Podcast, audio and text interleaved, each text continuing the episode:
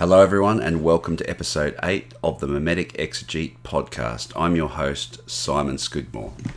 In this episode, we're going to look at the latter part of John chapter three from verses twenty-two through to verse thirty-six. In this section, we see a really good example of an alternative to the dark world in which Jesus enters into. John the Baptizer gives us this good example of how not to engage in mimetic rivalry with those around us. So we're going to have a look at him today and discuss this passage. I mentioned in the last episode that most of the people in Jesus' day and in our day were caught on this treadmill. What I mean by that is that every one of them is looking for wholeness and fulfillment, but they're looking for it in all the wrong places. We're looking around at everyone else, we're checking out Twitter, we're checking out Instagram to see who's got it together, who has that sort of life that I want. Can I copy them? Can I imitate them so that I can have a great life too? We think that if we get that object which that person has, or we become like that person, then we too can have an amazing, happy life. Now, this is problematic for a few reasons. First, it doesn't work. Even if we manage to get the object that we think will make us happy, once we get it, we find that we're just as empty as when we started. So we get back on the treadmill, we chase another object, another identity, in the hope that that will fulfill us.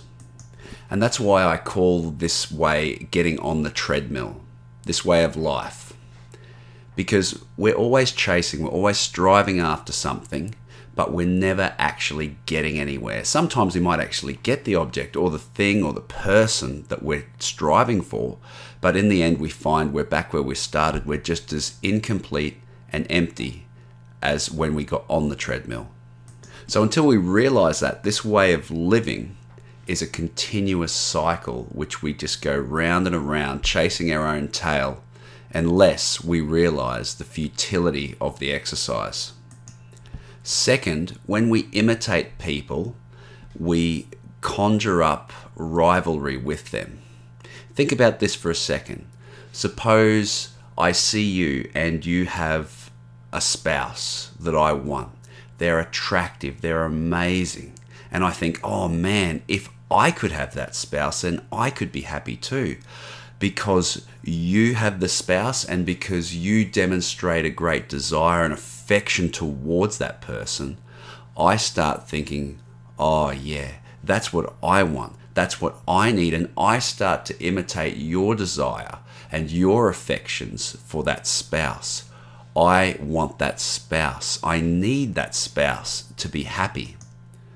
So I start getting to know that person, spending more time with them, trying to be nice to them in the hope that they might like me too. Now, the person who the spouse belongs to gets angry with this because it's their spouse, and they become all the more determined to keep their spouse. As I demonstrate a desire for their spouse, they too grow in their desire for their spouse. So as we imitate one another, our desire for that person, that desired object, that spouse that we both want, becomes stronger and stronger. And it brings us into conflict because we can't both have that person. We can't both be married or in a relationship with that same person. It's a unique object. And so we compete, we strive, we become rivals, and we come in competition and strife with one another in the hope that one of us can win the hand, the affections, the love of this same person. And so you can put any object in there, as long as it's unique or rare, and two people decide decide that they both want this thing and they begin to imitate each other's desire for this, then they'll be drawn into rivalry and competition, and they'll strive and wrestle against each other so that they can obtain that single object.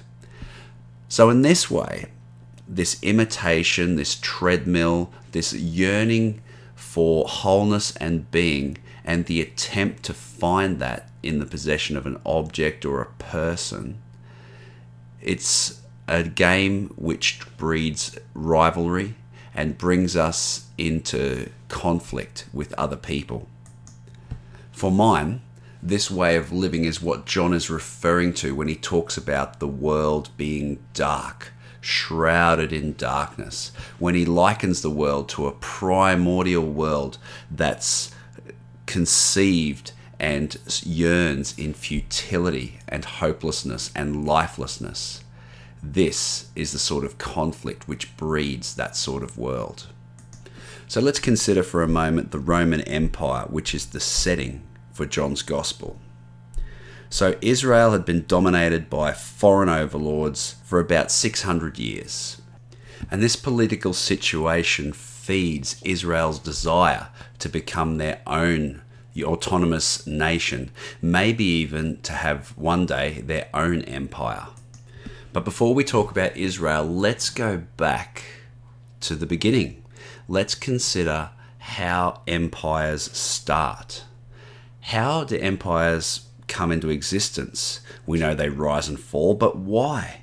Why can't nations and people just be happy with the land, the country, the territory that they live in, without coveting other people's areas and lands?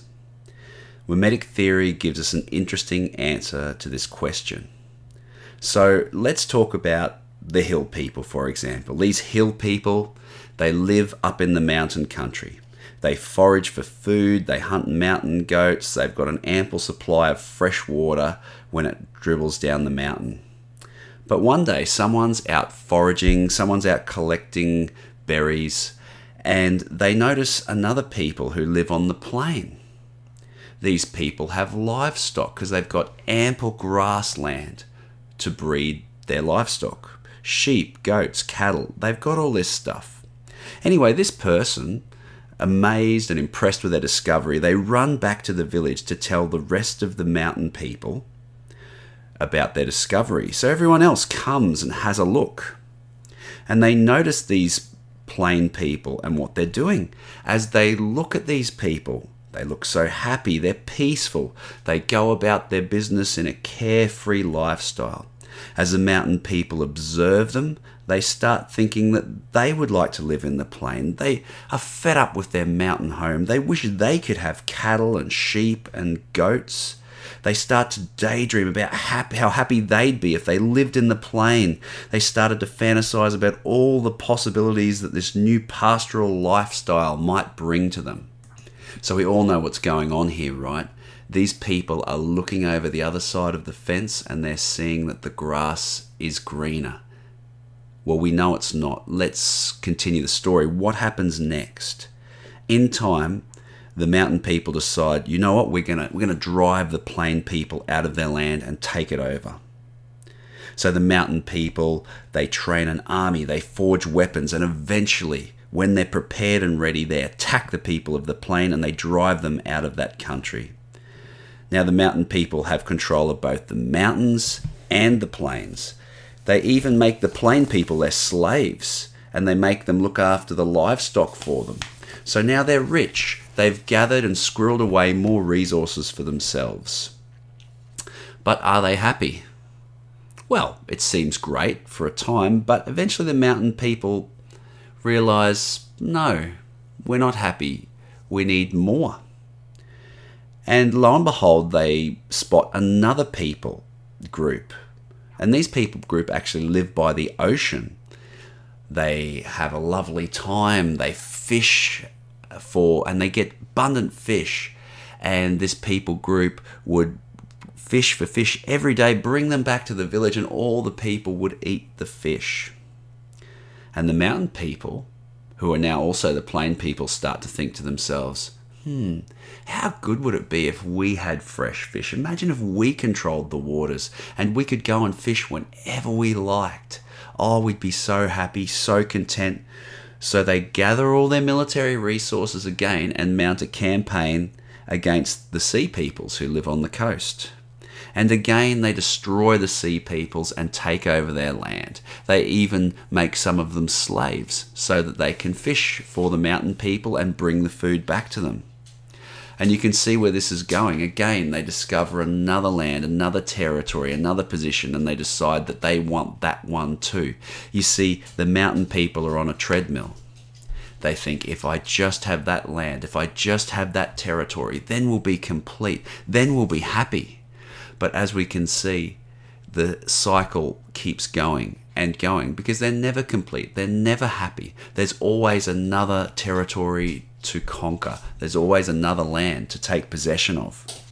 And with each campaign, the military people of the mountains grow stronger and stronger, and they're formidable, and they conjure fear from their enemies. And before we know it, they have created their own empire and they rule over the land. So that's a mimetic theory explanation of how empires rise. So let's think about how they fall. Well, think about the mountain people's neighbors. They're oppressed by the mountain people, and they get to thinking that they would like their own empire. They would like to enjoy all the riches and the benefits which the mountain people enjoy, and they certainly don't want to be slaves for the mountain people. So they decide that they'll band together, they'll create their own army just like the mountain people did. They'll create their own force, forge their own weapons, and they'll lead a military campaign against the mountain people in the hope that they can fell their empire, and then they can take over and they can oppress the mountain people and they can be the new empire which rises. You see what's happening here is the other peoples in the story uh, have looked and seen the object of empire which the mountain people possess. They've looked and seen, how do we get there? Well, through violence. We forge weapons, we create a military force, and we go in and defeat the other people to take possession of the lands so that we can have that coveted object of the empire. You see what's going on here. The peoples of the plains and the sea peoples and the other peoples which the mountain people have conquered are imitating the mountain people because they desire that sacred object for themselves, that object of the empire. And through these means, as more people come to desire the empire, as more people come to imitate the mountain peoples, eventually they muster up enough force to topple the mountain people's empire. Now they are in charge. Now they're the kings and they rule over the land. So as you can see, this cycle is destined to repeat itself. Why do empires exist? Empires exist because empires exist. And why and how do they fall? They fall because empires exist, because people see that object and desire it, and they imitate the military might which was used to obtain the empire in the first place. So let's return now to Israel, which is our setting for John's Gospel. So Israel's not immune to this mimetic treadmill. The more Israel are, for, are dominated by their foreign overlords, the more they desire their own empire and all the benefits which come with it. This treadmill gives rise to all sorts of revolutionary movements in Israel. There's people called the Zealots in Jesus' day, who were a band of revolutionaries who wanted to overtake the Roman Empire, and all sorts of groups like this. But the only thing which keeps them in check is the fear of Roman military might, because the people know they can't oppose Caesar. The people know they don't have the strength or ability or military muscle to take on the Roman Empire. So basically the whole system is held together by fear. Now, although the people might be too fearful to mount attack against the Roman Empire itself or the temple system, they begin to look at each other for models to imitate. And this imitation breeds rivalry and strife among the people as they compete and engage in rivalry over common objects, which they think will make them whole and complete. So there's this whole world of imitation and rivalry, and that's the darkness which Jesus shines into. In today's text, John chapter three, verses twenty-two to thirty-six, we see John the Baptizer present a more constructive way of living, a more constructive way of engaging with others in the world. So let's read this text together. From verse twenty-two, After this, Jesus and his disciples went into the Judean countryside, and he remained there with them and was baptizing. John was also baptizing at Aenon near Salem, because the water was plentiful there, and people were coming and being baptized, for John had not yet been put into prison. Now a discussion arose among some of John's disciples and a Jew over purification, and they came to John and said to him, "Rabbi, he was who was with you on the other side of the Jordan, to whom you bore witness, look, he is baptizing and everyone is going to him." John answered, "A person cannot receive even one thing unless it is given to them from heaven. You yourselves bear me witness that I said, I am not the Christ, but I have sent before him. The one who has the bride is the bridegroom. The friend of the bridegroom who stands and hears him rejoices greatly at the bridegroom's voice. Therefore, this joy of mine is now complete. He must increase, but I must decrease. He who comes from above is above all. He who is of the earth belongs to the earth and can only speak in an earthly way. He who comes from heaven is above all. He bears witness to what he has seen and heard, yet no one receives his testimony. Whoever receives his testimony sets his seal to this, that God is true. For he whom God has sent utters the words of God, for he gives a spirit without measure. The Father loves the Son and has given all things into his hand. Whoever believes in the Son has eternal life. Whoever does not obey the Son shall not see life, but the wrath of God remains on him." So here's the situation. John is the original baptizer. In fact, he's the one who baptizes Jesus. We're told that there's a lot of people who used to go out into the desert to be baptized by John. So although John is out in the desert, on the fringes, away from the central religious establishment, he starts to gather quite a following and makes lots of disciples. And we're told in chapter one that John's new movement gathers the interest of the religious leaders as they come to investigate.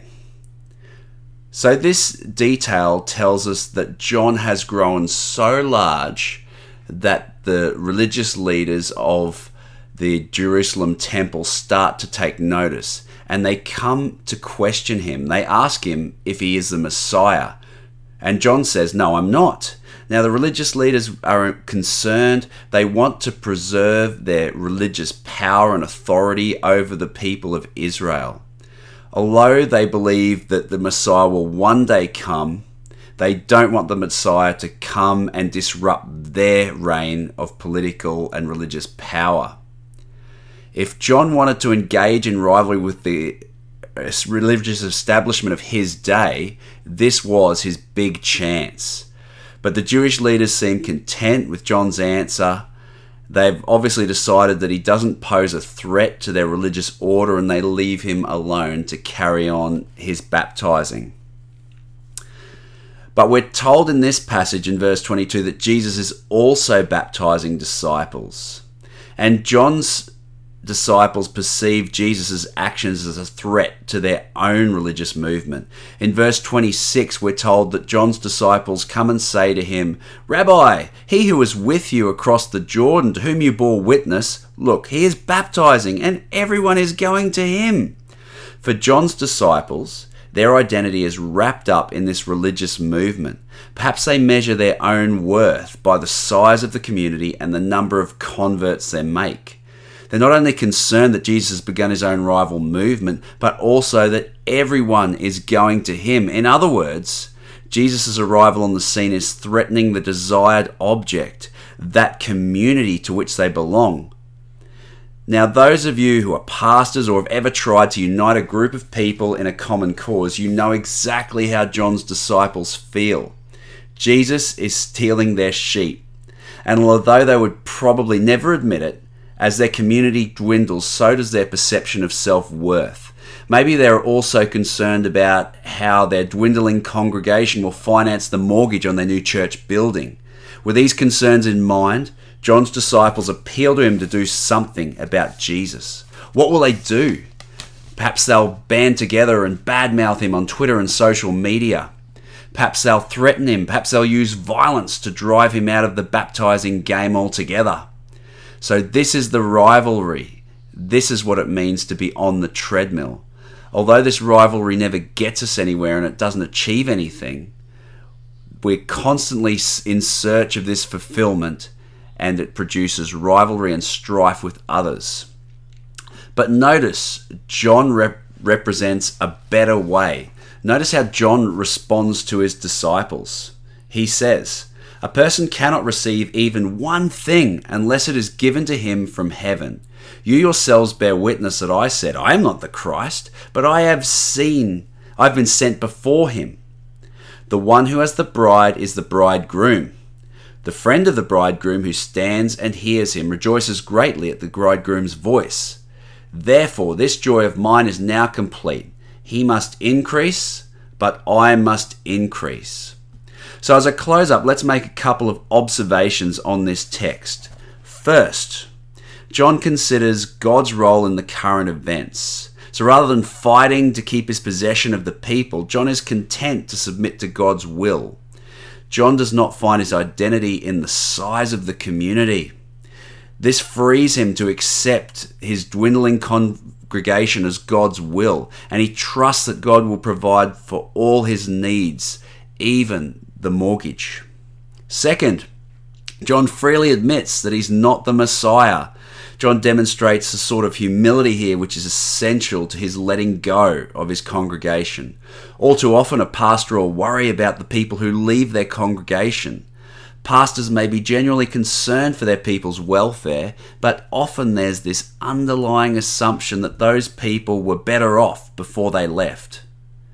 For those of you who are pastors, perhaps reminding yourself that you are not the Messiah will allow you to release others in God's time. And third, in contrast to his disciples who fear losing their community, John actually rejoices as he sees Jesus step into his role as Messiah. John has no desire to compete with Jesus over the desired object of his disciples, but seems willing that everyone would leave his community to follow Jesus. John offers this picture of himself as Jesus' best man at a wedding. Like a best man, John does not compete with Jesus over possession of his disciples, but rejoices that people are discovering Jesus as God's Messiah. Where John's disciples experience fear and jealousy, John models peace and joy. What's the difference between John and his disciples? John does not cling to his converts as desired objects to defend and engage in rivalry over. John does not see the exit of his congregation as a personal loss, but rather as a creative act, as God's creative kingdom breaks through. The image of John as Jesus' best man reveals that John never had any permanent attachment to his disciples. John always hoped that they would move on from his teaching to an even more mature spirituality, and when this comes to pass, he rejoices. For John, it's not about him, but it's about God's kingdom breaking through into people's lives. John is happy to serve as a model for his disciples for a limited time, with the hope that through his example and testimony, they will ultimately find Jesus and follow him themselves. John wants his disciples to graduate from his own earthly teaching to Jesus' heavenly teaching, which comes from above. He wants them to receive the Spirit without measure. He wants them to experience the life of the Messianic age, and he knows that they can only experience these things if he releases them and they turn away from John to follow Jesus. So that's my summary of John chapter three, verses twenty-two to thirty-six. Thank you for joining me again on the Mimetic Exegete podcast. Until next time, may the Lord bless you and keep you.